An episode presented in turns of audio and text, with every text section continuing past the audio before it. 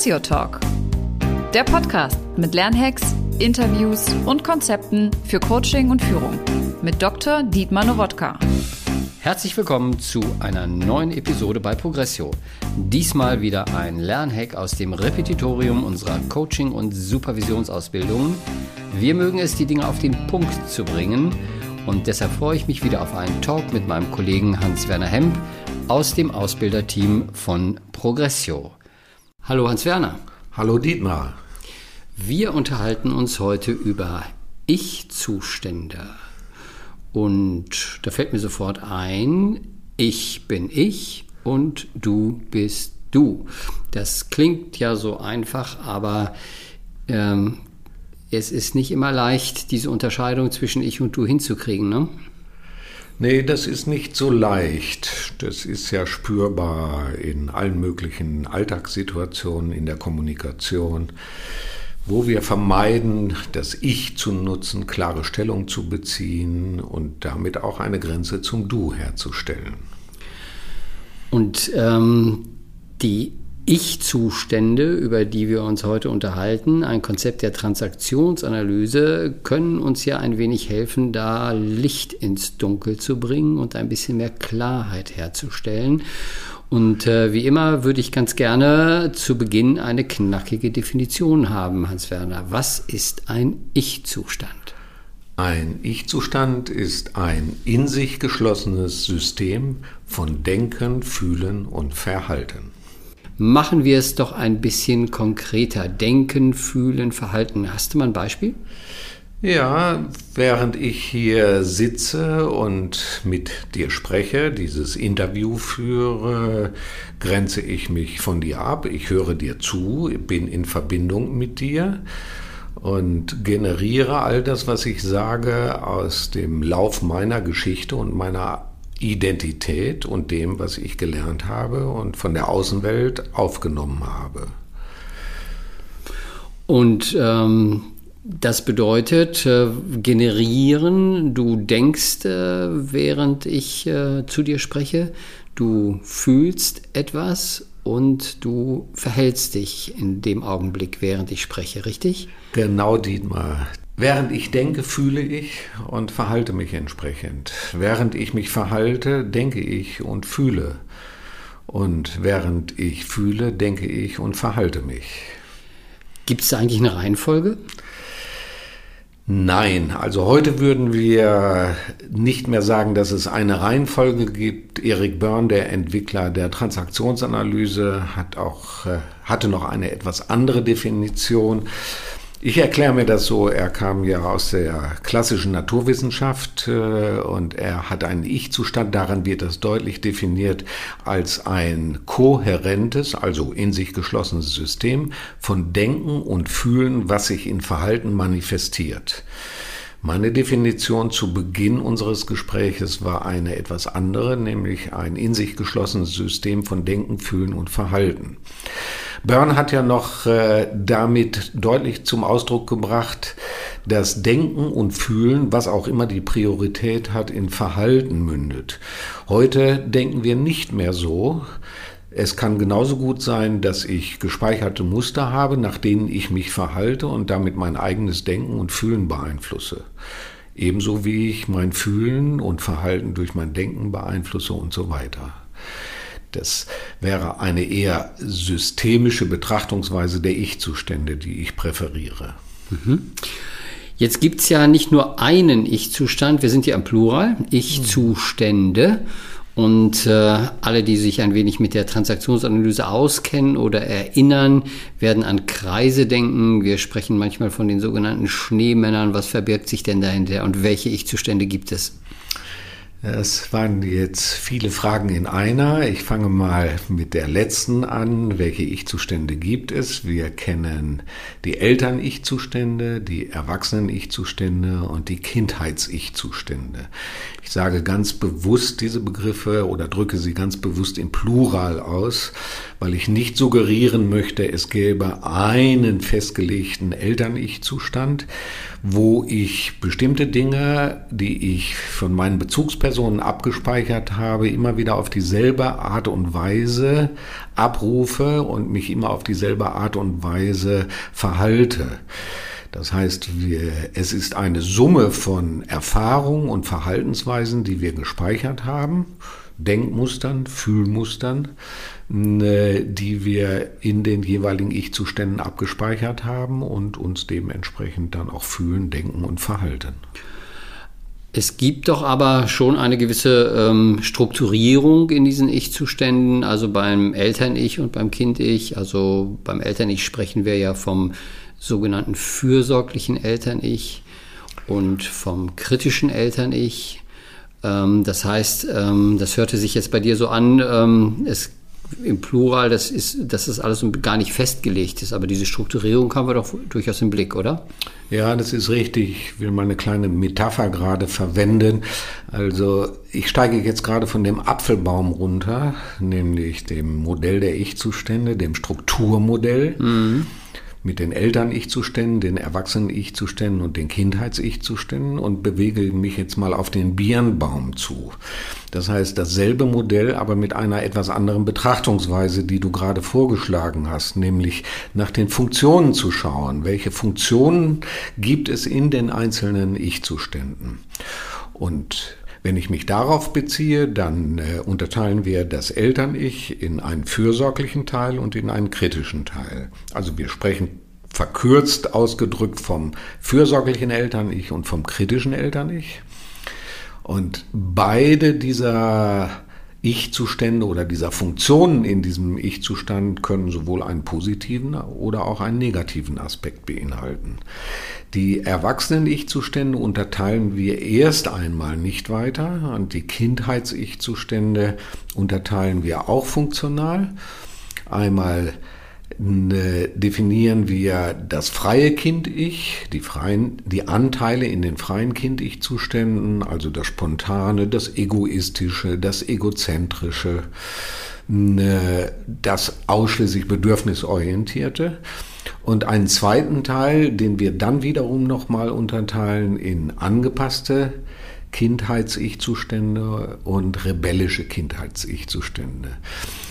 Wenn ich von einer Zweiteilung spreche der Ich-Zustände in den Kind-Ich-Zuständen, freies Kind-Ich und angepasstes und rebellisches Kind-Ich, dann gehen wir davon aus, dass sowohl das angepasste als auch das rebellische Kind-Ich zwei Seiten derselben Medaille sind, weil sie sich generell immer auf ein Gegenüber, die als Autorität wahrgenommen wird, beziehen.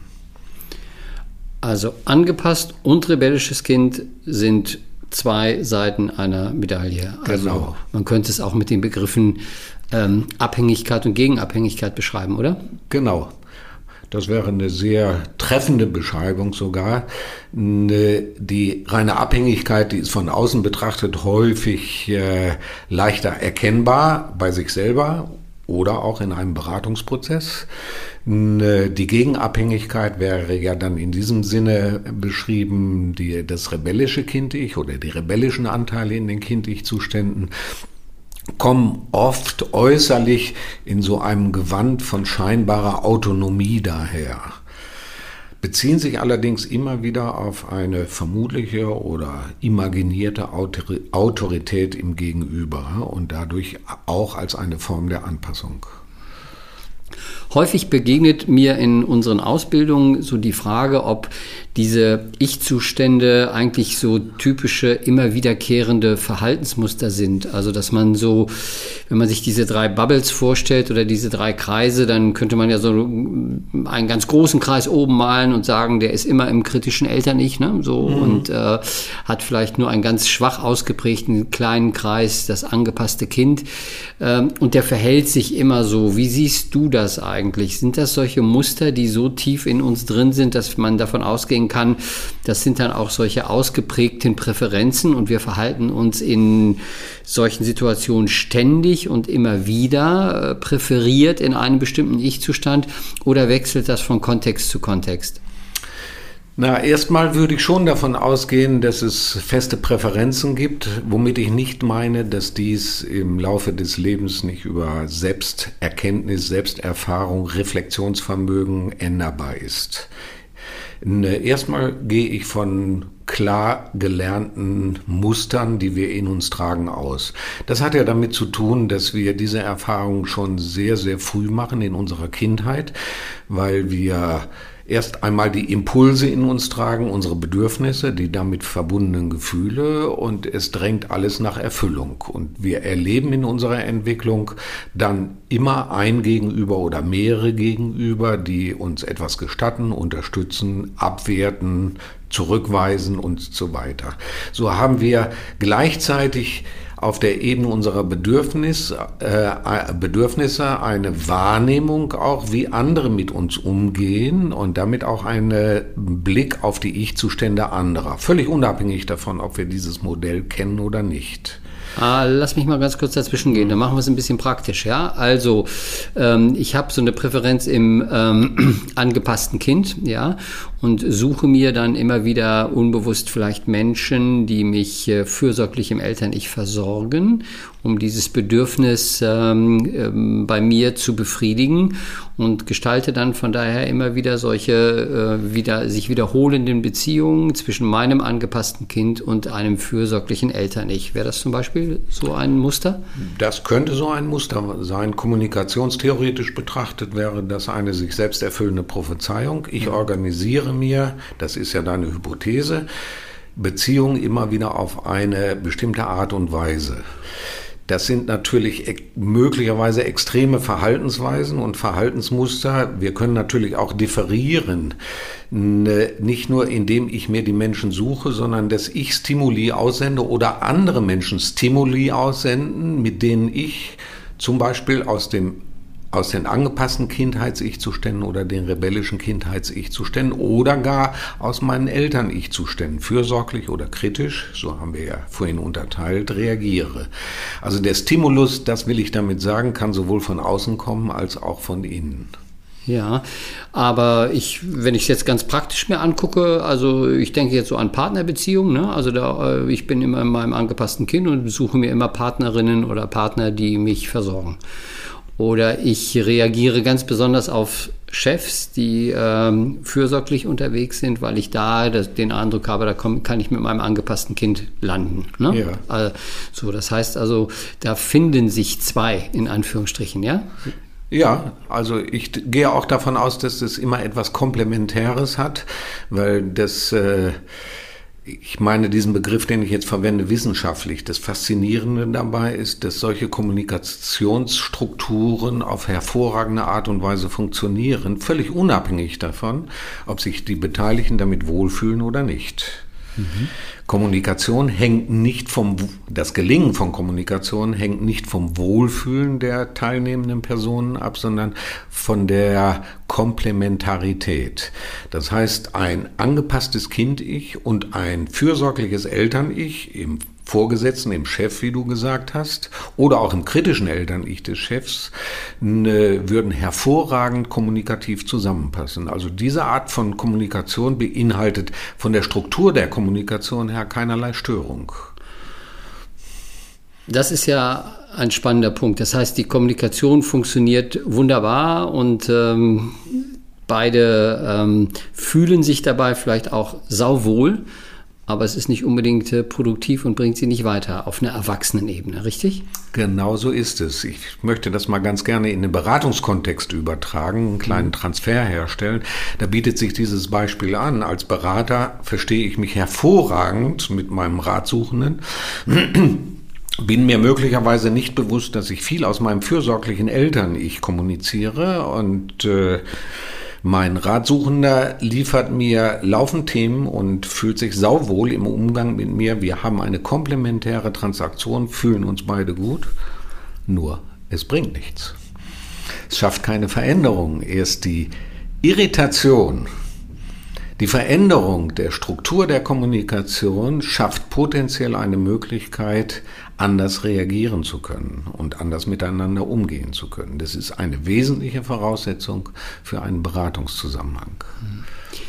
Damit sind wir an einem ganz spannenden Punkt, weil es ja dann darum geht, und wir sind ja schon fast ein bisschen mittendrin, wie wir dann unsere Kommunikation gestalten, wenn wir ein wenig mehr davon verstanden haben, wie Ich-Zustände funktionieren.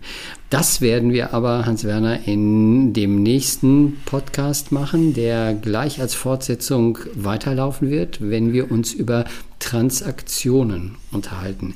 Erstmal ganz vielen Dank für heute und wir schließen wie immer mit einer knackigen Definition. Ich-Zustände oder ein Ich-Zustand ist ein in sich geschlossenes System von Denken, Fühlen und Verhalten. Herzlichen Dank, Hans-Werner. Dankeschön, Dietmar.